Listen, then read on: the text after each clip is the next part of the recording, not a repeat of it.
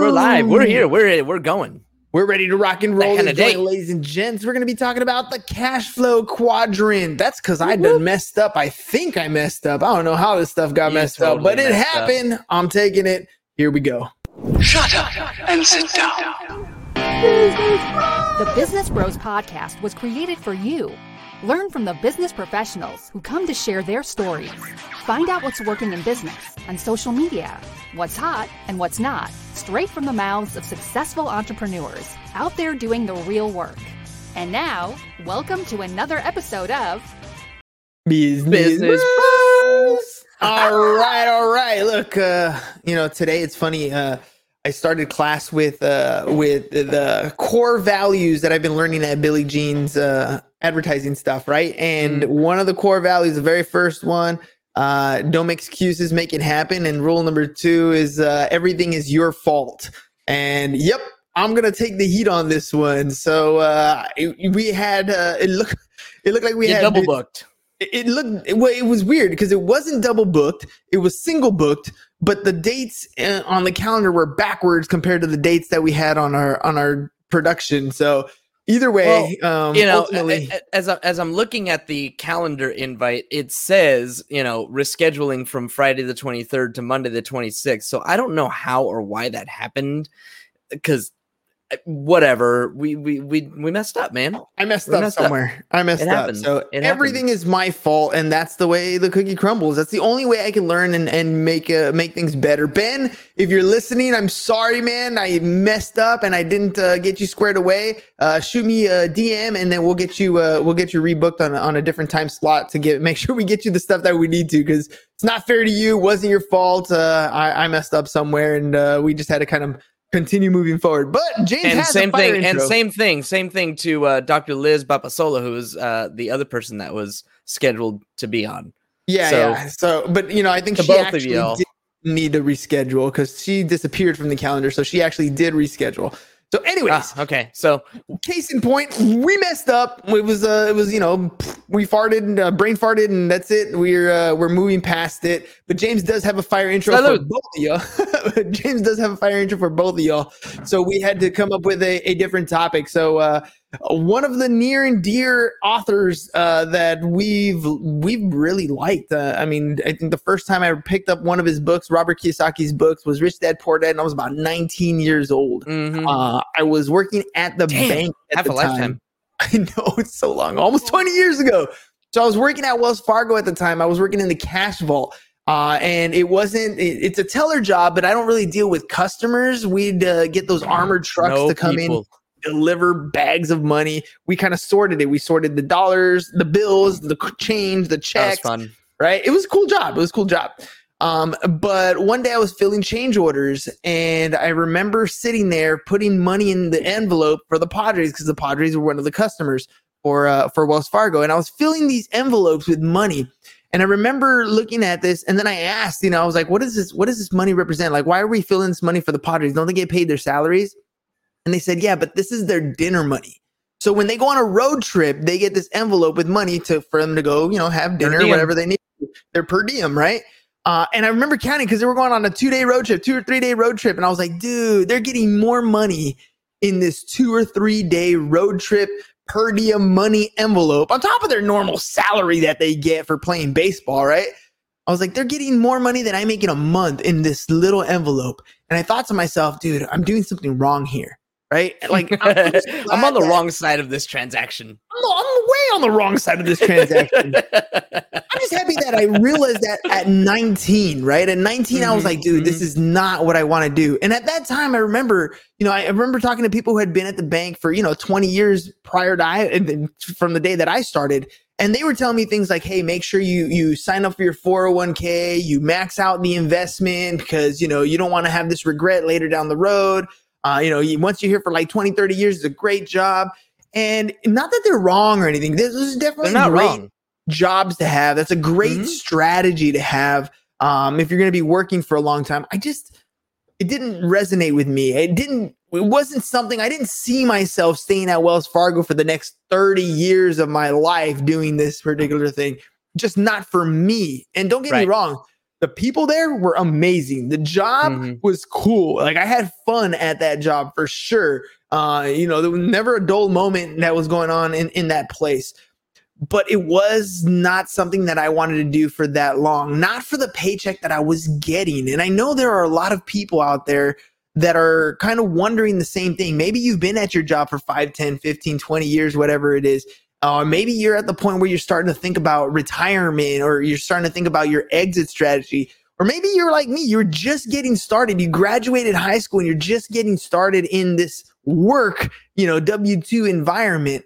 And uh, at 19 years old, when I when I had that epiphany, I remember picking up Rich Dad Poor Dad and reading it. Right. And that was weird for me. So I want to I want to, you know, premise this. I was not a reader back then. I got through high school without uh, reading a book, except for Of Mice and Men, because we read it out loud in class, right? That's the only time I ever read a book. But I picked up this book and I started reading it. Uh, and it really changed the way I looked at money and, Mhm. and the way I looked at the way we were receiving that money, the income that was coming in, and how we were paying bills. All right, I'm Uh, gonna and- ask you real quick. What's what's like the number one biggest takeaway from Rich Dad Poor Dad? Because I have an answer for you. For me, it was the way money flows. hmm like the the pictures that he shows in that book where he shows the income uh the income and expense column and then they have the assets and liabilities I, I think it's two things the way the way money flows and that if i spend my life buying assets money you know an asset is something that puts money in your pocket rather than buying liabilities something that takes money out of your pocket then over time i would be successful right and and uh you know, it, it- the thing he hints in that book is the cash flow quadrant, and we're going to kind of talk about the cash flow quadrant uh, today. But the idea was pretty simple. It was like, okay, look, I'm going to. Oh, you're bringing it up right there, huh? All Yep. right, all right. Bring it up to the screen. There we go. So, Robert Kiyosaki's, can you make your screen a little bit bigger? Yeah, I'll zoom in here. zoom in. There we go. The income statements here, you know, the poor income statement. This is where I was at, right? I was at hmm. Wells Fargo coming in. I had a job. My money would come in in the form of a paycheck. I would pay my bills and I'd have nothing left over. The poor, that was my income stream. This is how my income statement You get money, you pay it all out. Taxes, rent, food, transportation, clothes, whatever you want to spend. You know, we were stupid kids at the time and, and buying all kinds of stupid crap that we didn't need and just, you know, we weren't pen- putting any of it aside. No, we weren't, and we didn't really know any better, right? Luckily, you know, maybe I, I I'm pretty sure I opened a 401k um, at, at Wells Fargo because that's what I was told to do. So some of my paycheck, without me knowing, was going into the asset column and Mhm. buying, you know, whatever it was that my m- probably mutual funds and bonds and stuff from my 401k. Nothing very significant. Nothing crazy. all. Yeah. nothing crazy. But It's once we probably, to be honest with you, we, we probably were closer to that middle class one because we did have mortgages, we did have car loans, we did have Not when I first debt. started. Not when I first started at Wells Fargo. That happened. Not a when you little fir- bit yeah, you're right, you're right. You're right. Right? You're right. So afterwards, you know, when we ended up learning a little bit more about how this game is played a little bit, uh, you know, we we talked to a financial advisor that came over. Uh, my dad paid this lady 75 bucks an hour, 150 bucks, 150 bucks that by the way, we didn't really have because we grew up pretty broke. Um, so it was significant that dad invested this money and she came in and basically gave us the uh, best advice we possibly could. Cause our, our, our idea was simple. We were, you know, 19, 20, 21, you know, 20 years old or so. And our idea was, Mhm. dude, we're going to get an apartment and we're going to rent out the rooms with a couple buddies and we're going to live the life. Right. Yep. Yep. And easy. she came in and said, well, why rent an apartment when you could buy a house? And then and at the time, at the time, uh, what was it? It was 2003. So this is Mhm. before, uh, you know, that big crash. Uh, real estate prices were still, you know, halfway decent for for San Diego. I remember that first house that we bought. It was like two hundred and seventy five thousand, and then two years, three years later, when you sold it, it was like four fifty. You know, yeah, Exactly. exactly. Exactly. So we were just in a, in a in a good market, but we followed directions, and that's when we became more of a middle class. We started earning a little bit of money. The money that we would earn would go out and pay our liabilities. It'd pay for the mortgage. It'd pay for the car that we had. I think I had a uh, my car loan was just about done at the time. Uh, and then we had whatever expenses, and, and that was it. That was the way the cash flow started to work. And as we learned a little bit more, and James uh, kind of decided to roll his truck, and we mm. kind of got pushed into this idea of a business, right? Earning right. money a little bit differently. Uh, and so we started to try to build our income statement to look more like the rich, where the assets are playing our income. But it's been a journey. I don't think we're even still here 100% yet. I mean, it's still a work in progress. We're still looking a little bit like the middle class, but we are having more of our assets giving us more income than we've de- than we've had in the past. Uh, which brings us to the cash flow quadrant. I'm gonna take this one off the screen, Ham. If you can pull up the cash flow quadrant. Yep, I got you. Ooh, you are already on it. So uh, after Rich Dad Poor Dad, after you kind of understand the way assets and liabilities work, and we start to understand how we should start putting that money away, not really saving it, but investing it and putting it to work with us. Uh, we had a business and, and we started to learn about buying assets and, and getting our way from being an, an employee to becoming more of a business owner. And the truth of the matter is, I mean, Kiyosaki's is his principles was pretty basic and simple. He's like, look, build businesses and invest in real estate. Um, the the concept there stuck with me. I, I understood that. I was like, oh, okay, cool. Build businesses, invest in real estate. That's great.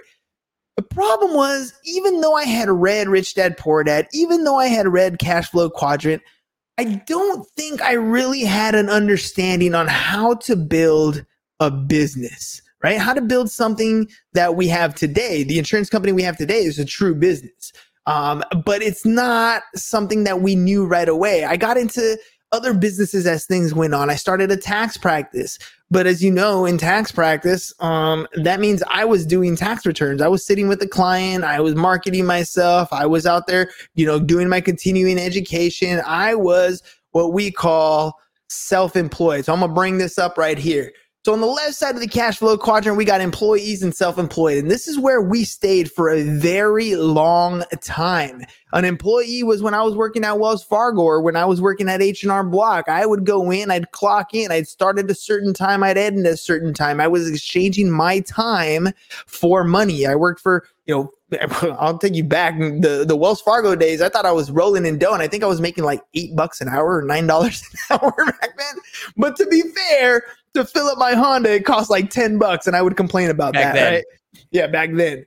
So uh, you know, but that's that's exchanging ah, time for days. money. Oh, the good old days. So I was exchanging time for money. Jets when James was working at uh, as a subcontractor for Cox Cable, he's doing the same thing, exchanging his time for money. When we started working on our businesses, we wanted to become a business owner, but what we were and what most business owners are is self-employed they're still exchanging their time for money. The only difference between what they were doing as an employee and self-employed is they're the boss, right? When you're self-employed, you're the boss, but you're also the worker, you're also the accountant, you're also the marketer, you're also the face of the company, you're everything. When you go on vacation, your paycheck goes on vacation. That's what it's that's what it's like being self-employed. General contractors, a lot of them are self-employed. Plumbers, a lot of them are self-employed. There's uh, you know, lawyers, even doctors, doctors with small practices, lawyers, a lot of them are self-employed. And it looks it doesn't matter the size of the self-employed business. Some of these guys can make, you know, 200, 300, 400,000 dollars a year in in revenue or, or, or net and more, right? It doesn't matter but they're still self-employed. They still have to show up every single day. They still have to do the work every single day. And if they don't, if they go on vacation, their money goes on vacation. On the right side, we have business owners and we have investors. And notice for the business owner, this is when your employees are making your money for you. And the step from becoming a self employed person to a business owner, that wasn't the easiest journey for us. I mean, I'll be 100% honest it's hard to relinquish control at first. yeah. Like you realize that you're what you're doing, you're the best at it, right? Or at least you tell yourself that. You you you think you are. You're the only one who can get the job done the way the customer wants. You're the only one who can do this who has the skill set to complete the task at hand.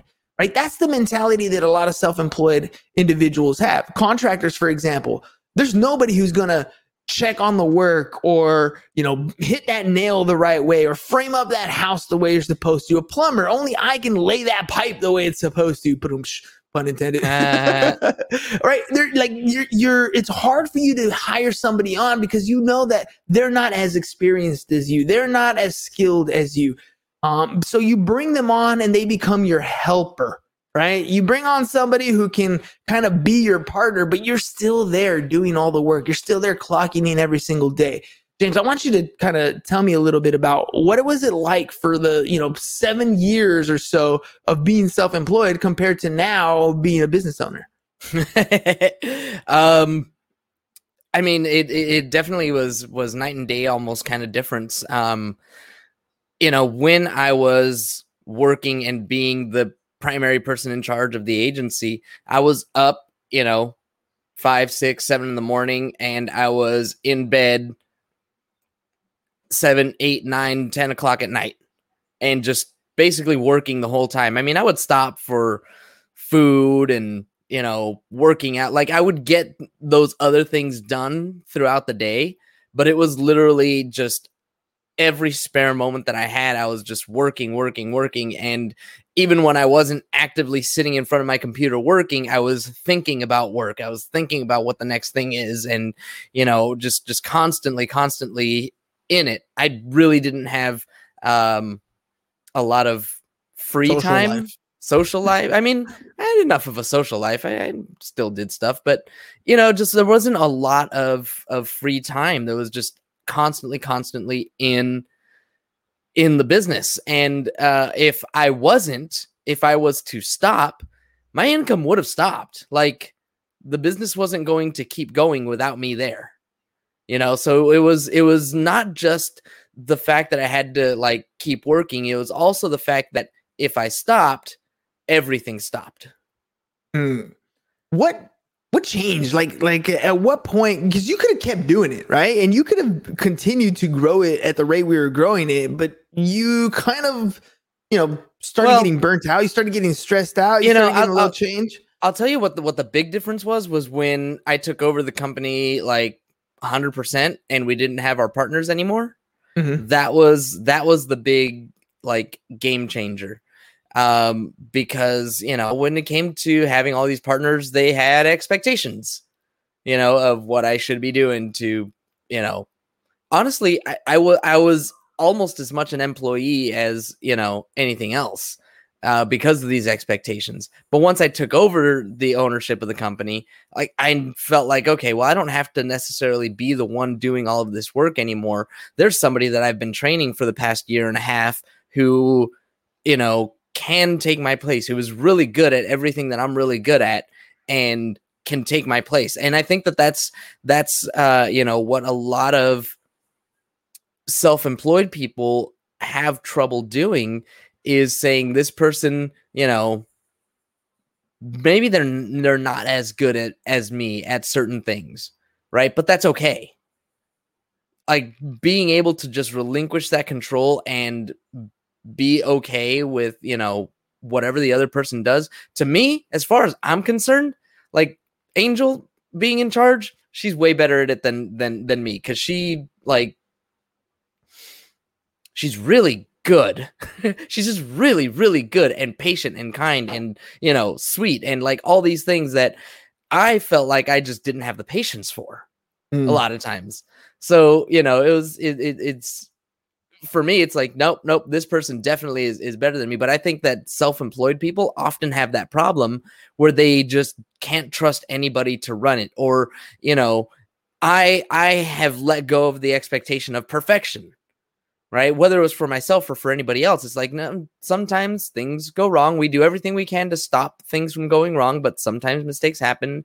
That's normal. And you know our job after that is to figure out how to you know fix it and make sure that it doesn't happen again you know but then there's going to be something else that we didn't expect and then we have to find a solution to that and then something else that we didn't expect or foresee and we find a solution to that that's that's the job How did you uh how did you make the change now? So, okay, you decided, you know, business became yours 100%, you're running everything. What choices, what things did you have to do put in place in order for you to go from self-employed to become a business owner?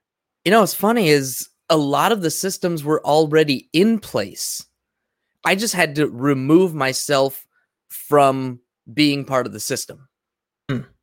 That was that was the big thing. Um, the systems were already being built. The systems were already being put into place. The automations, the tracking, the uh, submissions forms, you know, like everything that I had been doing was to create a system that somebody else could run. That's always been my uh, my my my Oh. method, right? Even when we did uh, PC Cruisers way back in 2004, 2005, like create the system so that other people could work it. We had employees back then. Yeah, I remember because were I would go to the office and play video games all day. Yeah. We were still doing a lot of things within the business, like, you know, you being the accountant and, you know, me being whatever the manager and still going on jobs and, you know, whenever the guys weren't available or or, or whatever, staying behind and, and fixing the computers that were at the office. You know, there were there were things that um that we didn't or couldn't remove ourselves from, you know, at that time. Um but it was always even back then, the intent was always to build a system that somebody else can run. So that's, you know, that's really like for me, what, what I was gonna say as far as like the takeaways from from Kiyosaki's book, from Rich Dad Poor Dad, number one was exactly what you showed. The way that money flows between poor, middle class, and the rich, and knowing that I want my assets to feed my income. That's what I want. I want my assets to feed my income. Um, but the other thing that I took away from it was the difference between a business owner and someone who's self employed. Mm-hmm. And I knew that I wanted, I've always known that I wanted to be a business owner and not self employed. So that was to, to answer your question, it was removing myself from the system and allowing somebody else to take that spot. Now, investor. All right. So business owner, the the cool thing about the business owner status now, like for example, when when what James is talking about is he's got a lot of free time. Uh, we've talked about the sabbatical that you've been on for the last couple months, where you're just kind of like figuring out what you want to do with your time. Um, and you started doing a little bit of fun stuff, and I wouldn't necessarily still call it in as an investor when you're doing the options because it's still you making the options. But uh, what did you? What's your takeaway about becoming an investor? What does that look like? Um, I- I guess I'm going to disagree with you and say that that the options trading, stocks trading, that is part of the investing. I mean, sure, I have to take some time to um to you know watch the market, play the market, place my trades, whatever, all that stuff. Um, but it's still money working for me. So the thing about options, the way that that I trade is options have a certain value and they lose value as time goes on. So I sell it while it's high, while it's valuable, and as time goes on, as long as it doesn't get past that point, I actually make money every day. Right? So that's that's cash flow to me. Uh the other side of that though, I mean, is using the money that we make, using the revenue that we make from our business to continue to invest. So it's it's a matter of staying, you know, disciplined and you know the the the, the same 10% rule that we apply to our personal finances, applying that to the business finances and boom, that 10% goes aside, that's our investment money.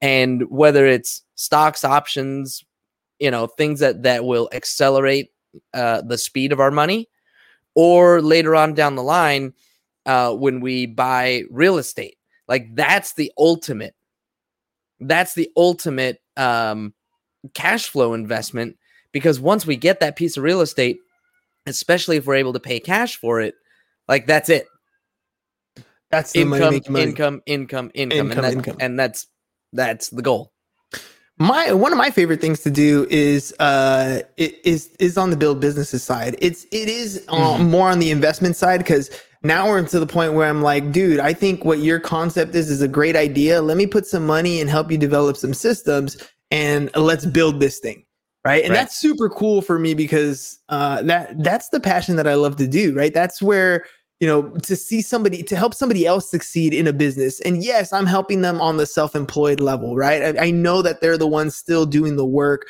um, and and I can help guide them into a direction where they can move their way out. But that beginning part to me that's the investment part that's where you know when when we have those profits and and and we decide where it's going to go sometimes it's you know james is going to trade option trade option trade with them sometimes it's like we're going to right now for example we're we're uh we're really putting uh hands down like the main focus of our show is to build a testimonial business around the podcast. You know, that's another business that we're building on the side. That one is definitely more of a business build.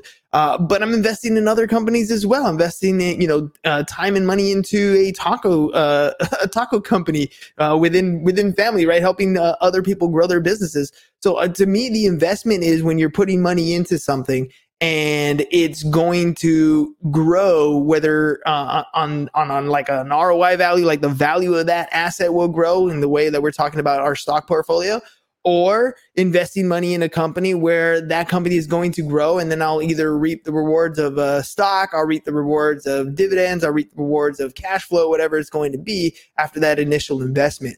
So that's kind of the cool part I think um, that we are luckily, you know, fortunately to be in our lives where we're like, okay, now it's uh now it's now we've we've created the B. Now it's time to start working on our I, right? Now it's time to start working on that investment portfolio. And that's to me, dude, that's that's been the greatest transition. I mean, okay, granted, pick up that first book almost 20 years ago and and uh, I thought I had it figured out after the first couple years, but but we hit hiccups along the way. We've had yeah, we businesses that that that become really successful and then really flop. We've had businesses that were like eh, okay successful, but we learned something new after every single one. We've had some that you know last You know, four, you five, you actually years. had some early success in building a true business when you had the uh, cleaning company. Yeah, that one was decent, and but and and that's the thing is is yeah, I learned how to do that, and yeah, I wasn't doing the cleaning as much or whatever, but it was still kind of something I built for somebody else that had no clue how to do something, right? And so mm-hmm. same type uh, of thing, yeah, yeah, I got you. thing, right? Like that's so, that's you you you do really well. Well, how do you say it? You turn your your passion into profit. I, learned, I learned how to turn my my passion into work, dude. other people, up, other people's passion into other profit. people's passion. Come on, man, say work. it right. Don't don't don't don't say it like I said it. We're like, man, you know how to take something that's fun and turn it into work. No, no, no, no. We turn your passion into profit. That's better. We turn your passion into profit. That's, That's what we can do. That's what we do. Turn your passion into profit. All right, let's cut this one out for today. So, ladies and gents, if you haven't, pick up Robert Kiyosaki's book, Rich Dad Poor Dad. I know it's over 20 years old, but the fundamentals in that book are still amazing. The other one is Cash Flow Quadrant. That's his second book. You guys can check those things out. Uh, I mean, they're really cheap. You can get them on Audible if you want. You can get them in hardback. You can get them in paperback. Get them used. Get download PDFs. All kinds of cool stuff. The point is, pick up the book, read it, and start to take a look at your life a little bit differently. Your financial life a little bit differently. Understand how money is flowing in your own cash flow statement so that you can alter things, make some small changes to make a drastic change in your life. Just because you own a home home doesn't mean you have an asset that's cash producing. Uh, just because you have a business doesn't mean you're a business owner. You could still be self-employed and understanding what each of them are, why you're in one category versus the other will allow you to see the opportunities that are presented in front of you. It's not only about learning, it's about implementation. Learn something new every day and apply it, right? That's how oh, it yeah. works and that's how you're going to win. Ladies and gents, last little thing, if you are in business and you want to get more con- more clients, then I suggest you try to somehow get your clients to talk about you 24 hours a day seven days a week. And if you don't know how to do that, that's what we're here for. Go to businessbros.biz slash testimonials and let us create video testimonials of your clients so that you can use them 24 hours a day. You can put them on your website. You can use them for Facebook ads, YouTube ads. You can send them out to those questionable prospects who may be thinking about working with you or not. When your customers talk about you 24 hours a day, they're making you just a little more popular. And that's what business is all about. It's a popularity contest. You don't got to yeah. be the best. You just got to be the one who people talk about every single day as you progress to being one of the best. So businessbros.biz slash testimonials. We'll catch you guys on the next one. Peace out, y'all. And we'll see you again next time. Thank you for listening to the Business Bros Podcast. Are you looking to get more clients or to increase your income? Hernan, the business bro, can help you generate referrals through the power of podcasting. And James, the insurance bro with Pipeline Insurance, can help you effectively add insurance to your existing business. If you are ready to create wealth today and generational wealth for tomorrow, email businessbros at csfirst.com to schedule a free consultation or join the Business Bros Network, www.businessbros.biz.